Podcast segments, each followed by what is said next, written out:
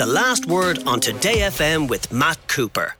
And so for today's Culture Club, we decided that actually one of our favourite contributors over many years on The Last Word would be great to have telling us about all of her choices when it comes to the arts. So joining us from Savannah, Georgia, where she's on her travels and her work at present for the Business Post, we have our US correspondent, Marion McKeown, doing the Culture Club today. How are you, Marion? I'm very well, Matt. Good to talk to you. Now, it's absolutely typical of you that when we asked you to nominate things like your favourite album or your favourite band or artist, instead of giving us one, some people give us two or three because they're spoiled for a choice. You've managed to give us about 20 in every individual category. Music was the whole, like literally as teenagers and onwards, it was all about music. It was live music. It was albums. It was your favourite band. It was, you know, it consumed most of my misspent youth, I'd say, was consumed by music. So sorry about that. Okay, well, let's start, though, with the first single you ever bought. We're going to play it, and then you can tell us about it. This is Steve Harley and the Cockney Rebel.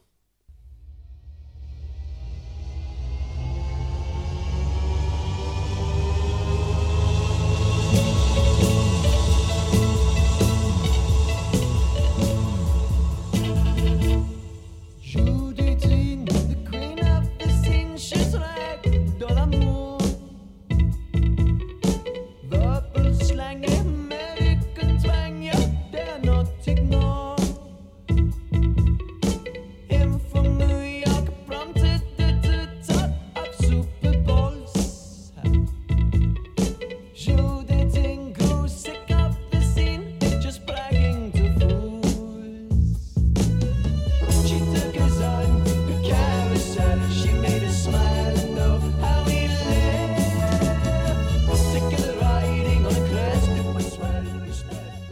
What is that, Marion?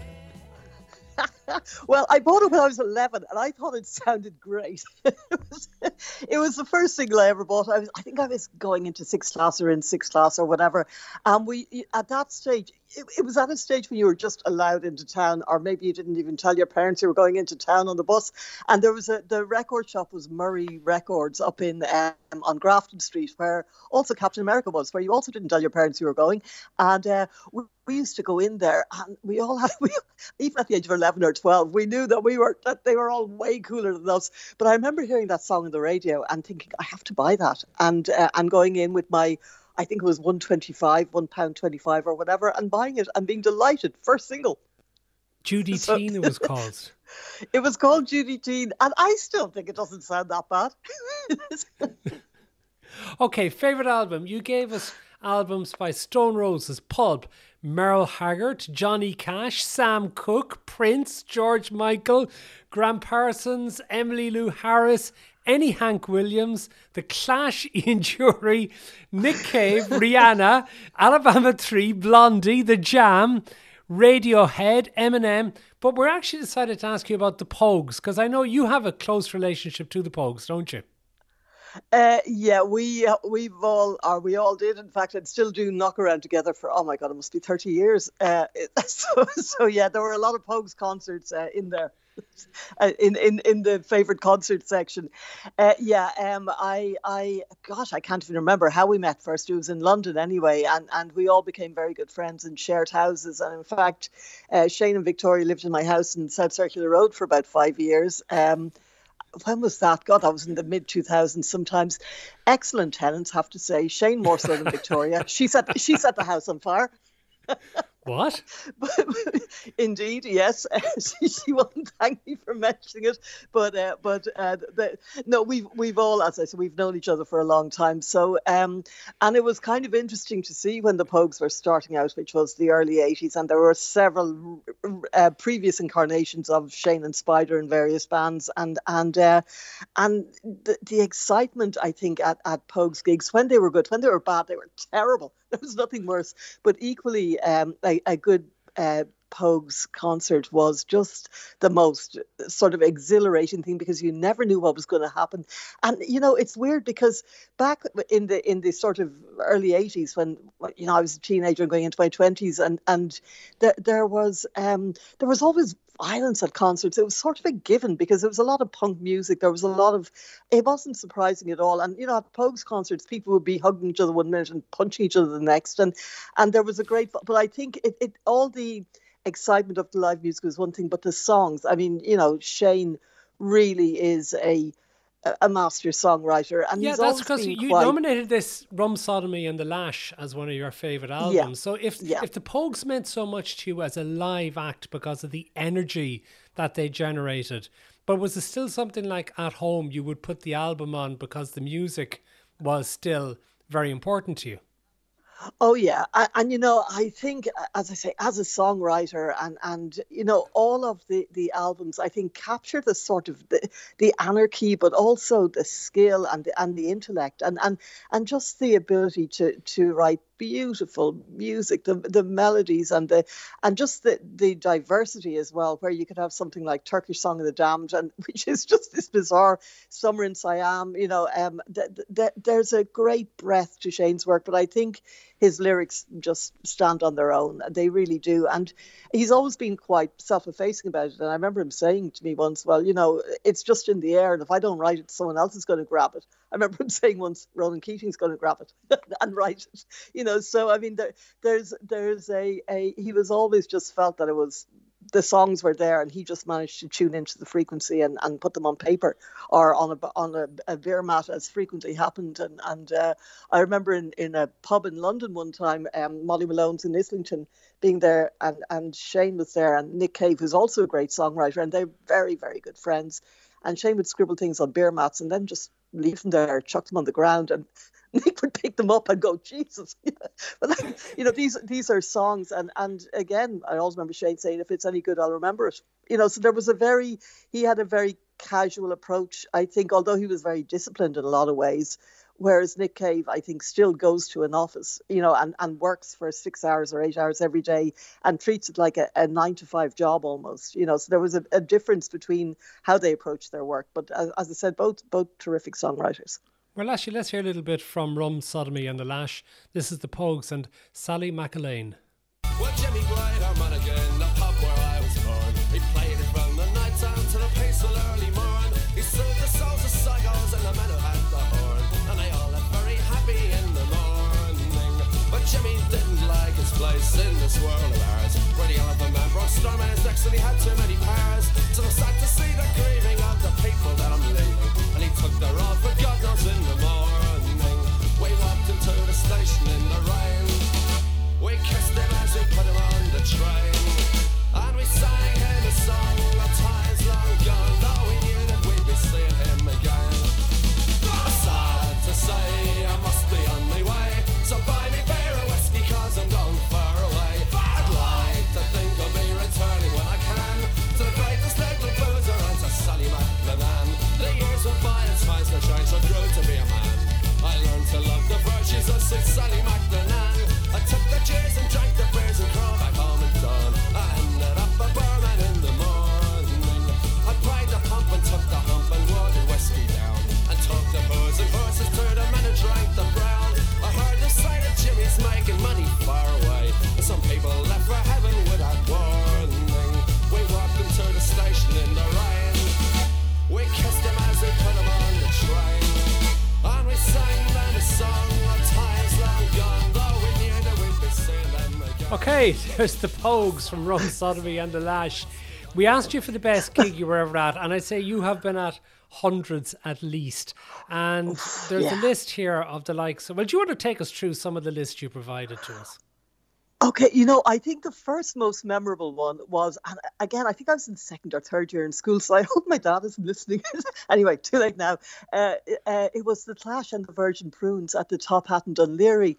And it was like we were school kids, and we went to this, and, you know, it was incredible because, first of all, Gavin Friday, who's so phenomenally talented and Guggi were on stage. I think Guggi was wearing a gold lame mini skirt. I don't know if Gavin Friday was wearing anything besides a pair of Doc Martens, and they got bottled off the stage. Again, there was this weird thing at punk concerts. I think it was just too much energy, but they would erupt into spasmodic violence all the time. And then The Clash came on, and of course The Clash were the ultimate punk band, and they just, like, to see again that energy and that mayhem, and you know, when you're like, what, 13, 14, whatever, it was really, really exciting. So that was one of the first ones. Another one that was really memorable, for reasons that I won't explain on the air, was Bob Marley at Dalymount Park in 1980. And again, I was still in school. And it was like Bob Marley was, you know, of course, it's Bob Marley. And in those days, concerts were such haphazard affairs almost. But he got out there in Dalymount Park and he played a blinder. And then, oh, you know, I mean, they're like Merle Haggard. Another one that really meant a lot was, I was always a huge Merle Haggard fan. To me, he's the ultimate country singer. And like, he was the real deal. Other country singers, actually, not that I'm glamorizing a criminal record, but, you know, Johnny Cash and those guys, they were never actually in prison. Merle Haggard was. He did a good long stretch for armed robbery. But anyway, he came out and he was just, he toured for 50 years. I saw him 12 times, but I saw his very last concert, which he played at the most magnificent old ballroom, the Oakland Paramount, very close to where he was born in Bakersfield in California. And he played it. It was February 13, 2016, and he died just a couple of weeks later. It was his final ever gig. And like, I hate people who take photographs at gigs. You know, I think it's, I just listen to the music, but I did take a photo, and it's weird because there's this, I'm the world's worst photographer, but there's this weird sort of light all around him. It was just a freakish coincidence, but it does look sort of slightly, no, I won't say paranormal, but anyway, he played that night. He had lung cancer in both his lungs. He sang, his voice was as clear as a bell, and he played for 2.5, 3 hours, and it was the most phenomenal concert. And you really got a sense that he knew this was the last one as well, and he was going out in style. And I think of all the concerts I've seen, that's one that I was really, really glad to be there for. But then there were the festivals. It was like Glastonbury 1985, Ian Dury, The Smiths, Elvis Costello. So hold on. I have to hold you there for a second, because you said in your notes that's all you remember of it, which is possibly telling, because we checked and they didn't play Glastonbury in 1985. It was 1984. But you're entitled to be a year out, I suppose. Do you know what? I'm always getting the years mixed up, because I was there in 85 as well. We used to go, I lived in London then, and Glastonbury was the highlight of the year, and it was all, it was mayhem, but fantastic mayhem. And again, it was much smaller then. About 25,000 people might have been there. We thought it was huge, but it was a much smaller event, and you could really get up close to the different gigs and the different, you know, see the different artists, and you know, and as I say, like, you brought a tent. That was it. I mean, you still do that, but it was pre-glamping camping. It was pretty damn basic, but fantastic. Let's see, who else would I recommend? Hank Williams III and Reverend Horton Heat in Austin. I mean, he's Hank Williams' grandson, the guy in the middle, Hank Williams Jr. Dreadful waste of talent on that one. But Hank Williams III is phenomenally talented and a brilliant live performer. And that was another really memorable gig. I remember seeing Johnny Cash, Chris Christofferson, Waylon Jennings and Willie Nelson in the Traveller's Friend in Mayo. And it was the best fun ever. Kieran Kavanagh was the promoter at the time, and I think Kieran always enjoyed the gigs as much as anyone who went to them, and we all went down there, and Johnny Cash's bus ran over one of the cars in the car park. It just rolled over it and flattened it, belonging to Vinnie Hand, who worked with Kieran Kavanagh. And there was a big party after the gig. And the Traveller's Friend is, again, it was a ramshackle sort of a place, but it was brilliant. And it was one of those memorable concerts. New Orleans Jazz Festival, I recommend to any of the listeners, if they get a chance to go, just go. It's changed a little bit, but it's still fantastic. And the other one, Matt, Wham's farewell concert in Wembley, 1986. What? Absolutely brilliant. It was fantastic. That is just so out there by comparison with everything else you've been telling us about. Oh, no. Like, the thing was, there was, I was always really into country music and punk music, and then just anything else that you liked. And we loved Wham!, but I remember when I lived in London, I was living, I think, in Brixton at the time, you had to pick your band. It had to be either a Whammy or a Duran. So you could like Duran Duran, but if you did, you were out of the Wham! Gang. So I was definitely in the Wham! Gang. And then more recently, Guns N' Roses at the Forum in LA, 2019 December. I had the worst flu of my life, and a friend of mine got 2 tickets as a surprise for me for Christmas. And I didn't want to go. And he said, "You're going." They were $500 each. So I sat, and they played for about 3.5 hours, and it was brilliant. But I had a temperature of about 106. But I do remember hallucinating, probably. Yeah, hallucinating for natural reasons for the first time at a concert. Exactly. And then Nick Cave, I've seen again. The first I saw him was when he was in the birthday party. And that was at the Electric Ballroom in Camden. I think it was 1984 or thereabouts. It was the early 80s. And also at the Ace Theatre in Brixton in 1982. And I think it was at the Ace Theatre. The birthday party was, as a live band, they would just erupt on stage. And again, so much sort of, I wouldn't even characterize it as violence, as more of an explosion of energy. There would be a friend, Nick Cave used to walk along the front row in cowboy boots, and he's become the sort of elder statesman of really good songwriting now. I think he's 61 or 62, but back in his 20s, he's always been a brilliant performer, but he would run along the front of the stage and kick people in the heads in the front row, which now is something you'd probably get sued for.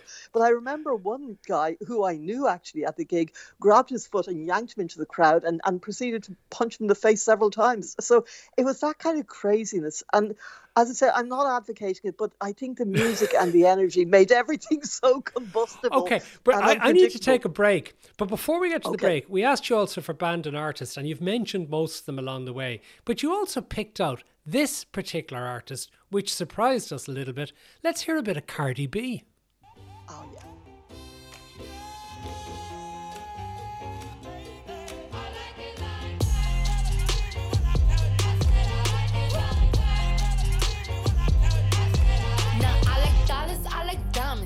Stunning, I like shining, I like $1 million deals. Where's my pen? Bitch, I'm signing. I like those Balenciagas, the ones that look like socks. I like going to the Tula, I put rocks all in my watch. I like sexes from my exes when they want a second chance. I like proving niggas wrong, I do what they say I can't. They call me Cardi, Cardi, banging body, spicy mommy, hot tamale, hotter than a Somali, burn, go, Ferrari. Hop up the stoop, jump in the coupe. Big dip on top of the roof, flexing on bitches as hard as I can, eating halal, driving a lamb, so that bitch, I'm sorry. Cardi B? She's fantastic. I spend a lot of time in LA now, and you cannot live in LA, and I was always really into some rap music. Like I love Public Enemy, NWA, like a lot of that, Dr. Dre, Tupac, Snoop Dogg, all of those I always listened to. And then I got to LA and I was going, who is this? Because I think she's so talented. Her lyrics are so sassy. She's so tough. She really is phenomenal. And her boyfriend, on-off husband, I'm not sure what, Outcast, is in a band called Migos, which I saw live in LA, and oh my God, rappers as well, phenomenal. So I think in a way you can't just listen to the same music you listened to in the 90s or the early 2000s. You hear new stuff and you get, and she's the honestly I think one of the most exciting artists that I've heard in the last couple of years. Okay, I'm looking forward to, Marion, when you write finally your memoirs. I think it could be volumes of them telling the stories of all the people that you've met over the years. But when it comes to reading, what do you go for? My favourite author, I think, has been for a long time Cormac McCarthy. I just think that he is a phenomenal, he's such a beautiful writer. I read the Border Trilogy, which is All the Pretty Horses, The Crossing and Cities of the Plain, which are all based in Texas. And I've spent quite a lot, or misspent, I should probably say, quite a lot of time in Texas. And I remember getting there and, oh my God, the writing, it was so, and the interesting thing about him is, I don't believe he's any kind of a horseman, or he's certainly not a cowboy. He grew up in somewhere in New England. But, there's always this debate about authenticity and who can write the story. And I defy anyone to capture that West Texas spirit and the landscape and the border, and the tensions and along the border better than he does. He's probably better known for No Country for Old Men, which was made into a terrifying film, I thought, with Javier Bardem, and also he's written so brilliant movie, brilliant book. I mean, he can be quite apocalyptic and quite dark, Blood Meridian, some of his other books, but the Border Trilogy is more about passion and young love and horses, and they're beautiful books, they really are. And The Cities of the Plain, oh my God, it's the final part, just the most heartbreaking book you could read, and a short book. Philip Roth I love as well. I think he really captures America. Chinua Achebe, Things Fall Apart, I remember reading that book, it's heartbreaking. Now Rian Milan, who wrote My Traitor's Heart, that book I remember reading, and years later I was in South Africa, and it was at the time apartheid was ending, and I was interviewing F.W. de Klerk, and I met a guy there called Adrian Gardner, who was one of the billionaires who had done very, very well out of apartheid, but he was also a pragmatist and realized, look, the time is up, we're heading over a cliff, we've got to end apartheid. So he went to de Klerk and was prevailed upon him with several other businessmen as well. You know, it wasn't for humanitarian reasons, it was business. And anyway, Adrian had a guy called Danny Milan working for him, who was Rian's brother, and I had dinner with Danny one night, and Danny was a pretty senior in the South African Defence Forces, and he really regretted what he had done and the divisions in the family and the atrocities that he carried out. And he was quite, honest about it. And I remember it was so interesting. So I read that book several years before I met Danny Milan down in South Africa. And you really saw the tragedy. And just in so many levels, the way that families were destroyed, the way that, whole black communities were destroyed, and then the guilt that was left with these SDF guys, and then people like Rian Milan, who I don't think was ever reunited with his family, and it's a book that tells a much bigger story and a much more tragic story. So yeah, I read anything. Like at the moment, I love Michael Connolly. He writes books based in LA, and they're crime books. The Bosch books are the best. Aren't they fantastic? He's been a guest on The Last Word as well. We were delighted to have him in the studio once. Oh, wow. That's, yeah. I think he's just a superb crime writer. But to get the flavour, much as Cormac McCarthy does with Texas, to get the flavour of LA, there's no better writer, I think. Okay. And you also nominated one Irish writer. So we're going to have Pat McCabe reading from The Butcher Boy. Fantastic. When I was a young lad 20 or 30 or 40 years ago, I lived in a small town where they were all after me on account of what I'd done on Mrs. Nugent. I was hiding out by the river in a hole under a tangle of briars. It was a hide me and Joe made. Death to all dogs who enter here, we said. Except us, of course. You could see plenty from the inside, but no one could see you.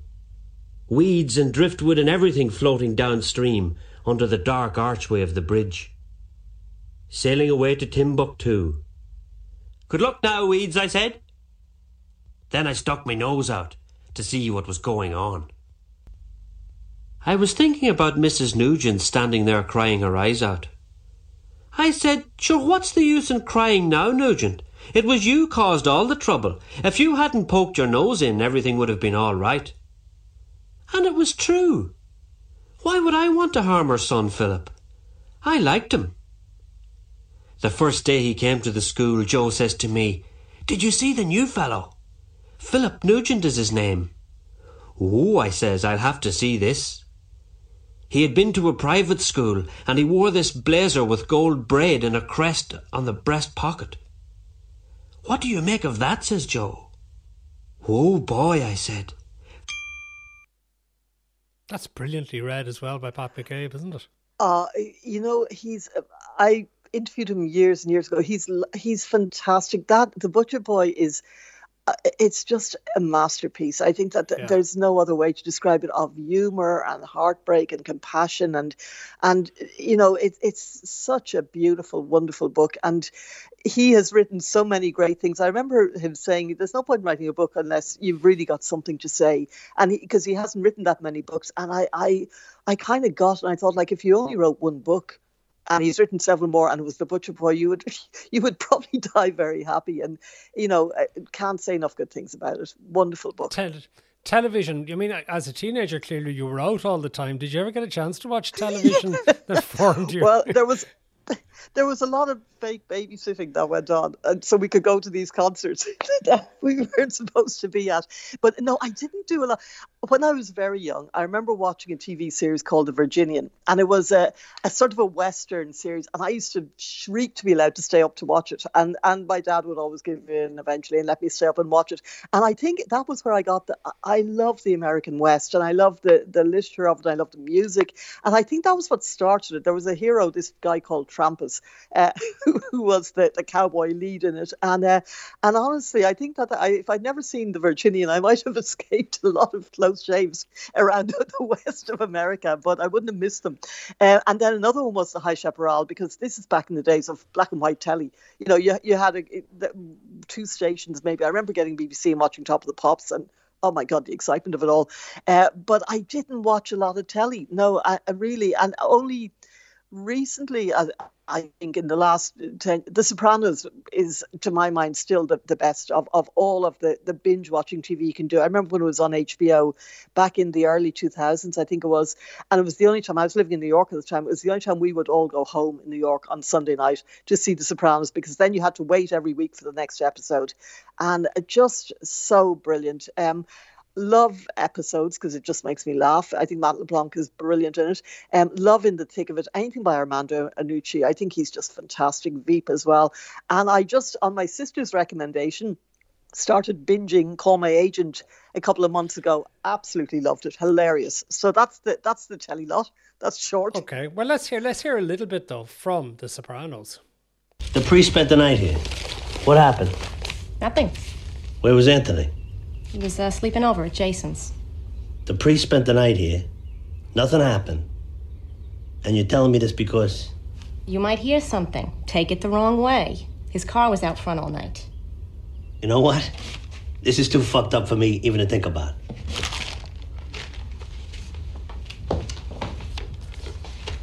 What'd you guys do for 12 hours? Play, Name That Pope? He gave me communion. Oh, I bet he gave you communion. Excuse me? James Gandolfini and Edie Falco in a scene from The Sopranos. Favorite movie? You haven't given us too many movies. Quickly go through them though, and then we have a clip from Whatever Happened to Baby Jane. That's my favourite all-time movie. And I have to tell you very quickly, I saw that when I was very young. It scared the life out of me. It's kind of outrageous. It was 1962. It was made. Bette Davis and Joan Crawford, who legendarily hated each other. And when they exchanged slaps in that movie, apparently the slaps were very real. But I saw it when I was very small. It terrified me. Then I was sort of bedbound for a couple of months. God, it was in the 90s because I was ill, and my younger sister came to take care of me, and we used to reenact the Baby Jane movie every day, and there's this god-awful song in it, a child singer who sings about her dead father, and we used to sing it at the top of our voices, neither of us being particularly good at singing. And there were people in the office downstairs. I was living in Ballsbridge at the time, opposite the American Embassy, and they came up and pleaded with us, said, would you stop singing? We just stopped singing that awful song.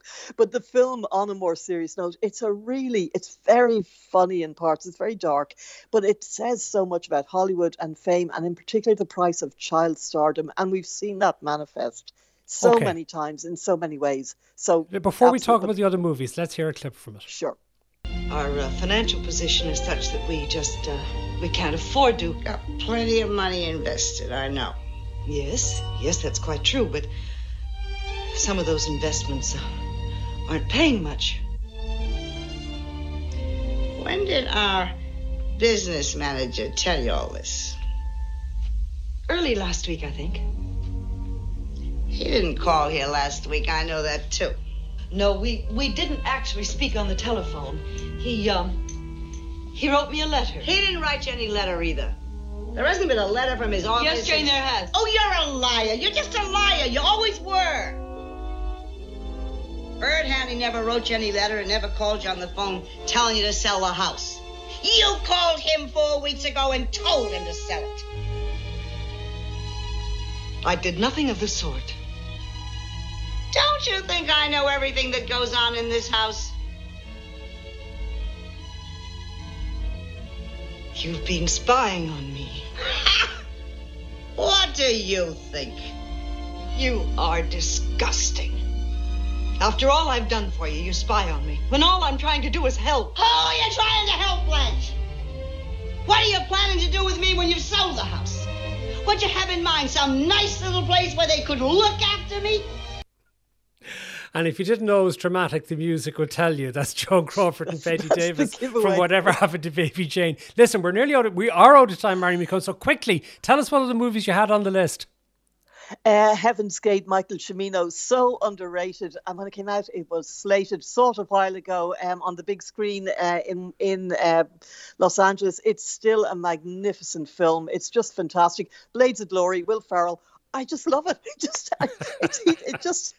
It kills me. Bong-Ho, Yo, The Parasite 2019, brilliant film. Armando Iannucci, The Death of Stalin. Oh, my God. Prophetic, and he wrote it all before the Trump era, and it's like a satire of the Trump era. It's phenomenal.